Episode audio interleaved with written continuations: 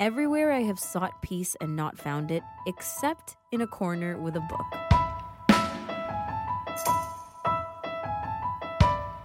Welcome to AMI Audiobook Review, the weekly podcast where we chat all things audiobooks. The quote of the week is from Thomas à Kempis, and this is actually a translation of a quote, uh, the English translation. And so much in my life of late, I've been loving the concept of rest, the philosophy of rest, and the actuality of rest and rejuvenation and relaxation. So it's nice to bring that back into books. What an honor to have books for us to find peace and hide away for a little bit and take the focus off the realities around us, maybe the troubles, but maybe not that intense either, and just go into the books. And I'm not talking just the stories in books, but the audio, the production, the soothing memories that come along with people telling us stories when we were kids or people talking to us in soothing voices and the environments that we can appreciate reading books in around your home, the outside, resting at a beach, and the rest that we get with books through all of this, and especially with pleasure reading, is absolutely unmatched, right? This is not news. If you're a bookworm, then you and I know that it's absolutely true. Then we go and we crave that rest, and then we try to find it again in another book. What a lovely cycle. Let's get into the CELA homepage. There are three featured titles up there, a fresh, brand new batch. The first one is Vera Wong's Unsolicited Advice for Murderers by Jesse Q. Sutanto, and this is a mysteries and crime stories. The Climate Book by Greta Thunberg. And this is about the environment. And the last one up there is The White Lady by Jacqueline Winspear. And this is a historical fiction. So check those out at celalibrary.ca. And uh, that is through the Center for Equitable Library Access. And we're going to have a fun chat with our friends from CELA in a second. And that is about book clubs. Where do you find your recommendations? And if it's through a book club, you're going to enjoy it. We're talking some recent book club picks, some celebrity book clubs, and of course, what we think all subjectivity here. What we think makes for a good book club recommendation. I think we're going to have a lot to say about all that with myself, Theresa Power, and Karen McKay from the Center for Equitable Library Access on AMI Audiobook Review.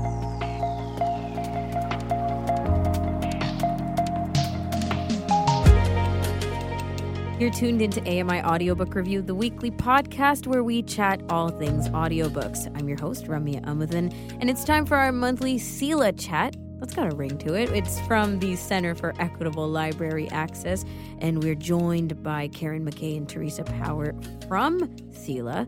Theresa is the content and access librarian. Karen is the communications manager. And you both join us at the start of the month, the month being May, to talk about books. And uh, we've been getting into some juicy subjects over the last couple months. Today's topic is book clubs. The influence of book clubs. Are we part of book clubs? What are book clubs and what do they mean to us?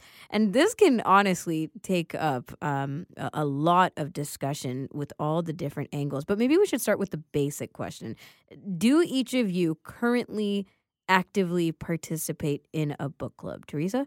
So I, I have a friend, a library friend, um, who started up a book club at the beginning of the year and asked me to participate. Uh, I did get the first book that they decided to do, which was the um, oh, it was the Seven Husbands of of Evelyn Hugo. Yeah, and that book was just it, it wasn't my book it wasn't uh yeah so i i struggled. So am i part of a book club? It's a difficult question. Yes but i i may have given up a little bit after the first book. Um yeah so that's kind of basically where i am with the book club. Like still wondering if you should uh commit or not. Yeah basically yeah. Okay uh, the, fair. the subsequent books that they they've chosen haven't been fully up my alley Mm. either. So yeah. In the past, have you been part of book clubs that you were fond of? Not really as an adult, as a kid, definitely as part of the like library programming for sure. Um, but not really as an adult, and especially not uh, since going through library school and, and Okay. doing this professionally. Yeah. Hey, maybe you're just a solo reader. You're like, I will recommend to myself. And I may or may not be happy with it, but then I can't blame the book club. so, Karen, how about you? Actively reading with people? We're trying to restart a book club that sort of fell apart during COVID. So um, uh, it should be a straight yes or no answer, but really it's not. It's sort Mm. of like Theresa's. I'd like to be, and um, we had a really great discussion group. Uh, but finding an, a time that works for everybody just seems to be really challenging post COVID. So Yeah. um, yeah. So that's where I am with it. What's interesting is that for some people, um, the book club is the huge impact that puts you into the headspace of reading and it gives you this like minimal reading list of the year or a target to hit every month because you're doing it along with your friends your people the the all the bookworms together and and that's awesome. But i feel like for the two of you who read so much so frequently um does it really matter? Like the purpose of the book club would be different i should say So for me, I I'd love a book club to talk about it, right? Like there are Sure. books that I read that I think I would really like to have somebody else's view on this. And the book club that I was involved in, we had really diverse thinkers, and we had a one of the women was a professor of women's studies, so Mhm. she always had really interesting takes on sort of female characters moving through books. Um, and and I did like that it, there was sort of like a you know there was a deadline you have to read the book by, but I also kind of hated that because I. I I have a rule that if I don't like the book by about page, I don't know, 50 ish, I'm done. Like it's, it, there's, yeah, there's don't think we knew this time in the about you. Karen. Yeah, there's, there's not enough time in the world for me to, to, you know, read everything. Like I'll read books for work, but I don't always read them cover to cover. Like sometimes Mm-hmm. I'll read them to get a gist of them and then, you know, then let that, let them be. But um, for personal reading, if you haven't got me by page 50, you're probably not, I'm, it's probably going in the, in the giveaway pile. This Yeah. got to be the first time we've had that said I by you know. on the show. Okay. it's a very different picture of you as a librarian. No, I'm I'm 100 percent with you there on that. Really? Yeah, absolutely. Like I, I don't know. I just feel like my reading time is so precious. Yeah. I you know I I just I I don't have enough time to read a book that I don't love, which is why I'm so particular about what I choose to read because there's so little time for me to read the things that I absolutely love. So, you know, what I end up reading ends up being like, you know, a hundred percent what I love, you know, hit it out of the park. Excellent. You know, like a guaranteed guaranteed enjoyment, basically. The bar is high around the table, Yeah. actually, because I'm the same way. I have uh, many unfinished books in my library, even you know, cr- Audible credit worth books. Just because if I can't get into it, I can't get into it, and I'm so easy ready to move on to the next book that's going to take my attention. Um, so that's very interesting, guys. Uh, how about book clubs to follow? So we're talking about our own personal uh, belonging to book clubs and maybe lack thereof at the moment, but following the influence of celebrity book clubs out there, social media book talks, or uh, just, you know, big ones like the Oprah Book Club that are obviously very influential for a lot of people and influential in how big books get in general. Theresa, do you have any thoughts on that? Yeah, I mean, I have lots of thoughts. I mean, my cynical side says, you know, if you're following the Reese Witherspoon book club and you don't get around to the book, you'll probably just end up watching her adaptation of it eventually, which Right. is what she seems to do with many of the books that she chooses. But like, I think that those book clubs are really popular um, because of the kind of books that they choose. Like, they are not um, they're not extreme books in terms of their genres.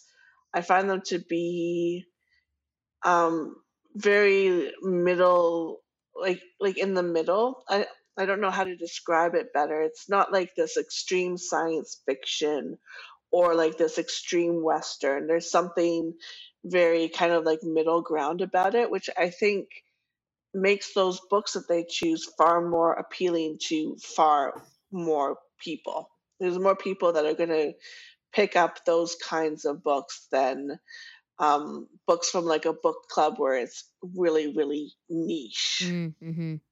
or personal right like personal recommendations versus mm-hmm, like mm-hmm. what is going to be a trend shortly Mm-hmm. because of this highly influential book club hmm And I find like a lot of what Reese Witherspoon picks um, are more historical fiction in nature. Mhm.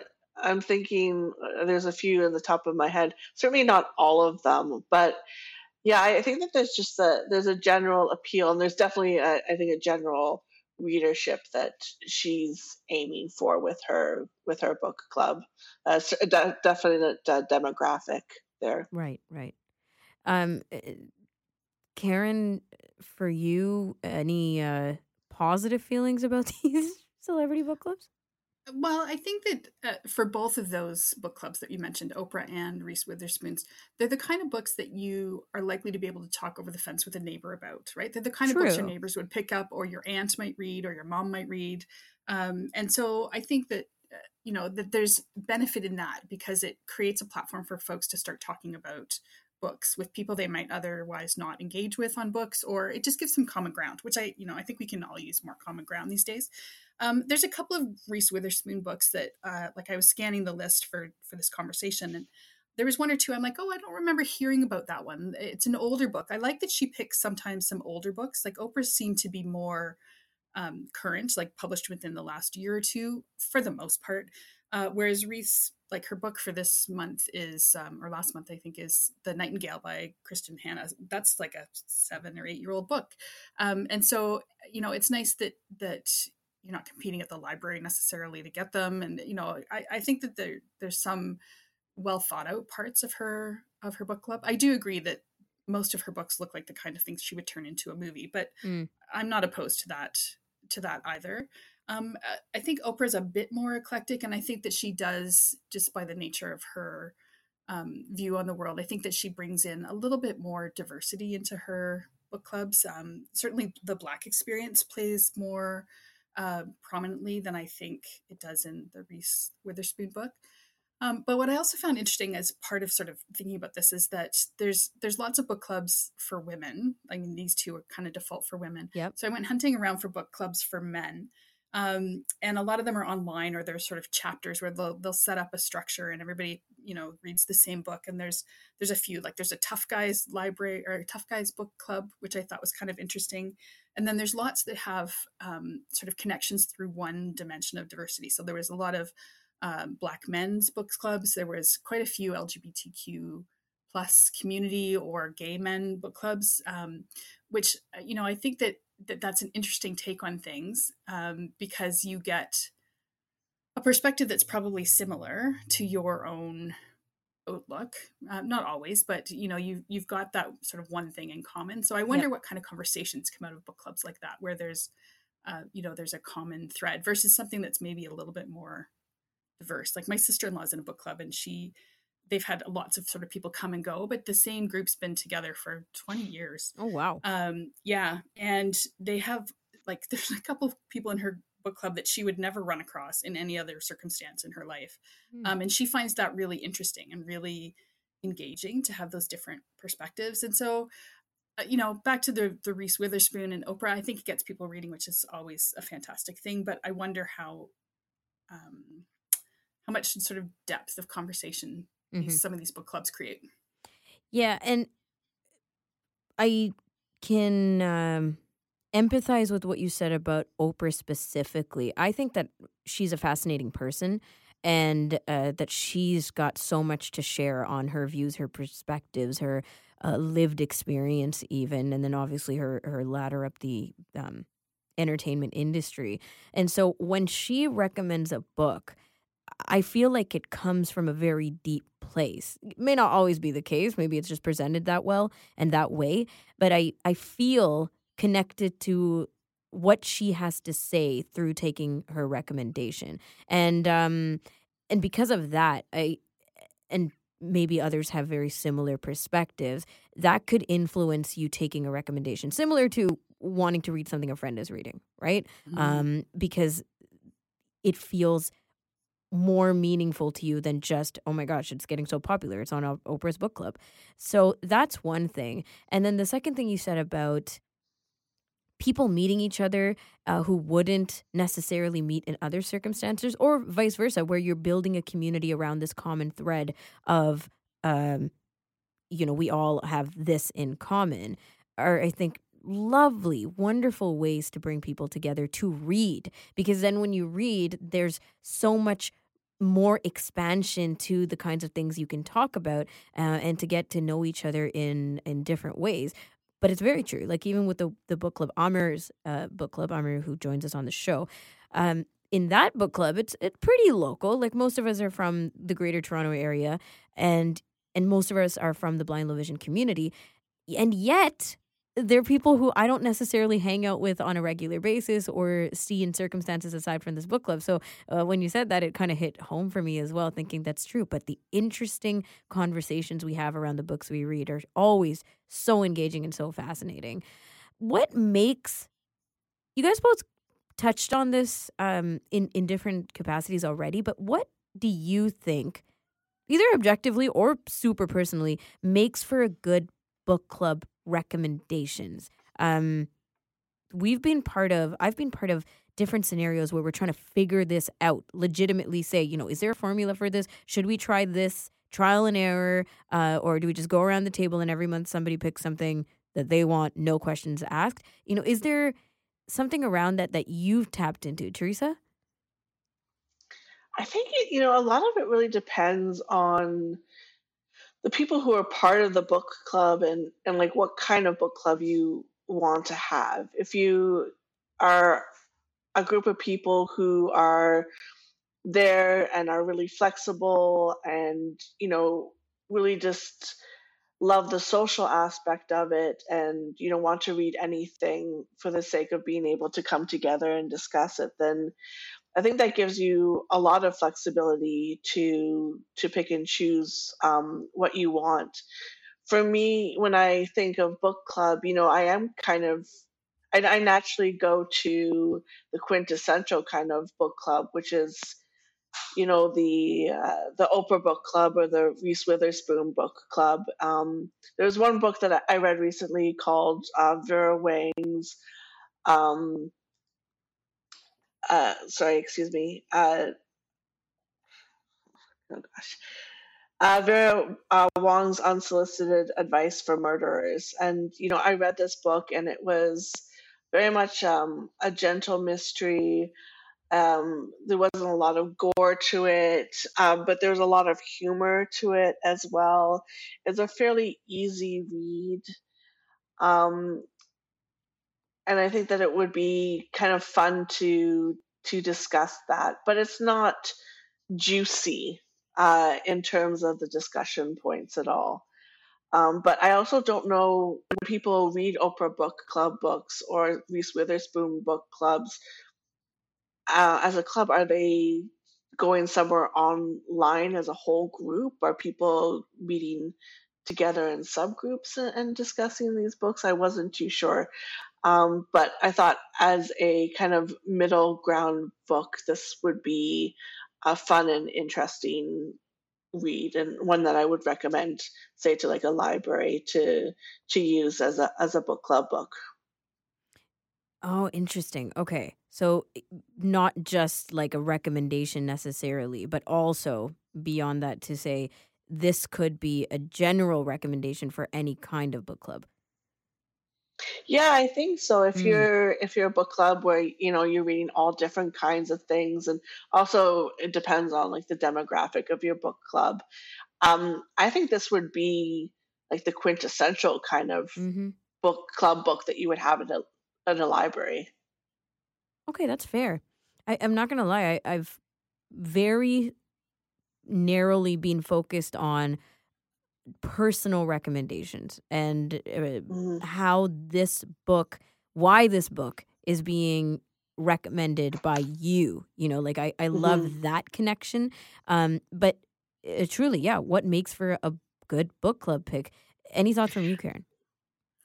Yeah, so I've been thinking a lot about this. My so with my book club, um, I really love when we get into deep conversations where we can sort of pick up an issue and look at it from all sides because everybody's got some different perspectives to to offer. We read um, an Inconvenient Indian. This was a few years ago now, and I have to say our conversation wasn't great. Like we all sort of learned things, but we often really agreed on the the things that we were learning, and there wasn't a lot of sort of debate. Um, so it was a more educational kind of experience, but but not a good discussion, if that makes sense. Whereas other books, like there's a there's a book right now. It's on um, I believe it's on Oprah's list. It's called Hold My Girl by Charlene Carr, and it's about um, uh, two women who have IVF and their eggs get switched, and one woman has a stillborn and the other woman has the has a live baby and then they Oh, figure out what's happened. And so i haven't read this book it's new out um, this year just in the last couple of months i think. Um, but i could see that with the book club that i've been involved in I, I- could see us having some really interesting conversations about you know motherhood and connection and what's the you know what's the right thing to do for the child and uh, identity and like just all of these different nuanced things. Whereas if i if we're reading a book that we can't sort of argue with or argue you know with each other about it the the conversation doesn't seem quite as rich in my experience. So there's another uh, another book that i think you know it could be a really good um, book club book. It's called uh, valley of the bird tail it's currently on the shaughnessy cohen book list and it's written by two men uh, one who's um, indigenous it's on the bc coast i believe and the other who's white and they grow up in this town that's separated by a river and so they've got the reserve side and you've got the the white side basically um, and their differences and experiences. I think that'd be an enlightening book. I don't know that it would be like i think we would all come to the same kind of conclusions around that book so i don't know that it would be as juicy a discussion as one where we can kind of really dig into the issue. Yeah. that's sort of my take on it. When I think about a book, like if I was going to recommend a, a, book that was really be really great for a discussion, I think On the Ravine by Vincent Lam would probably be at the top of my recommendations. It's about uh, two Chinese um, doctors set in Toronto, and these two doctors are approaching the um, the problem of uh, overdosing um, and that epidemic uh, from two very different kind of places and perspectives. And it's actually the third book of I don't know if it's a planned trilogy or an unplanned trilogy, but it follows two characters that actually appeared in his um, very first book, Bloodletting and Other Miraculous Cures. And uh, each book kind of follows different um, characters, and it's so topical right now. Um, and I think that it would probably provide a lot of um, fulsome discussion at a book club. And it's also one that I'm really looking forward to reading myself. Mm-hmm. Yeah, there's uh, so many reasons to get together as we've laid out through this convo um, to talk books, and the discussion is obviously the main bit. You know, everybody comes in with not just their discussion points and their takeaways from, but also their listening ears you know and and being able to take in um feedback and review and perspectives from others who've read and i think that that is such a big part of the learning experience through having these um communal book discussions but then also you know the reasons why we get together right? With virtual book clubs which is the only thing that i've ever had the opportunity to take part in um, you're r- really just discussing maybe over dinner so you're having your own food but i would love to be in a space with people discussing discussing over actual food together. And so that's that's kind of my next step towards a book club um, and that would be really I've done that actually.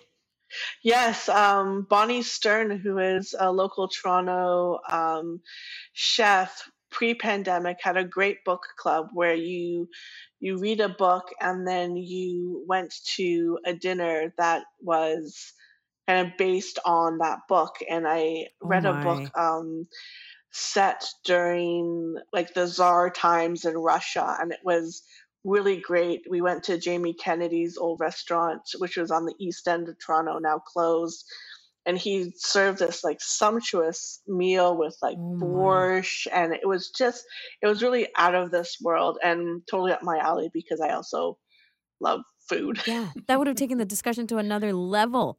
Oh my gosh, count me in. See, and now we're post pandemic, so I'm really going to have to step it up with this uh, game plan. Theresa, Karen, thank you so much for joining us as always. Our pleasure. Karen McKay, Theresa Power from the Center for Equitable Library Access. You can catch them back around at the start of every month here on AMI Audiobook Review. I'm your host, Ramya Amadin, with technical producer Nisreen Abdel Majid for the show. We're getting into another Know Your Narrator segment with Sarah Hillis next time. And until then, happy audiobook listening.